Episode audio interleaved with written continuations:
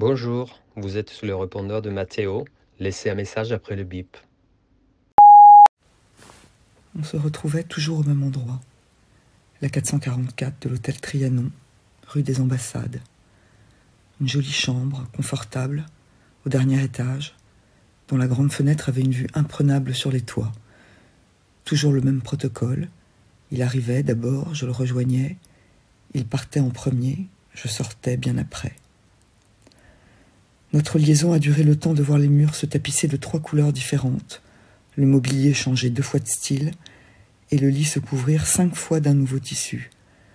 Avec la rigueur d'un comptable, j'inscrivais dans un carnet ces modifications, avec des appréciations qui fluctuaient selon mon moral. Les premières années étaient agréables. On se voyait avec fougue. Chaque heure passée ensemble était une collection d'instants volés que nous vivions intensément. Des galipettes qui n'en finissaient pas, j'étais folle de lui. Je me suis mise à rêver d'une vie à deux, d'un avenir. Dans l'opacité de notre relation, il me promettait beaucoup de choses, j'y croyais. Je le pensais amoureux.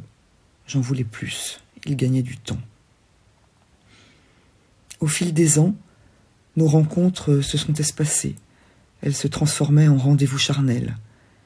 Il s'enfermait dans des mensonges, je me voilais les yeux. Miette par miette, notre union s'étiolait. Je lui ai de l'argent, une grosse somme, que je ne pouvais pas rembourser. Comme un lapin pris dans un piège, je me suis laissé dominer. Je ne réclamais plus rien, j'avais la tête sous l'oreiller.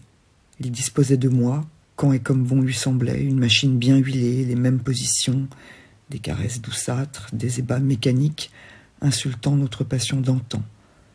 Plus rien à se dire que des choses à faire. Je n'ai même pas eu la force de m'extraire de ses griffes. C'est lui qui m'a quitté quand il s'est remarié avec une autre. J'en suis sortie vidée. Je me suis promis de ne plus jamais tomber amoureuse d'un homme. J'ai tenu parole, moi.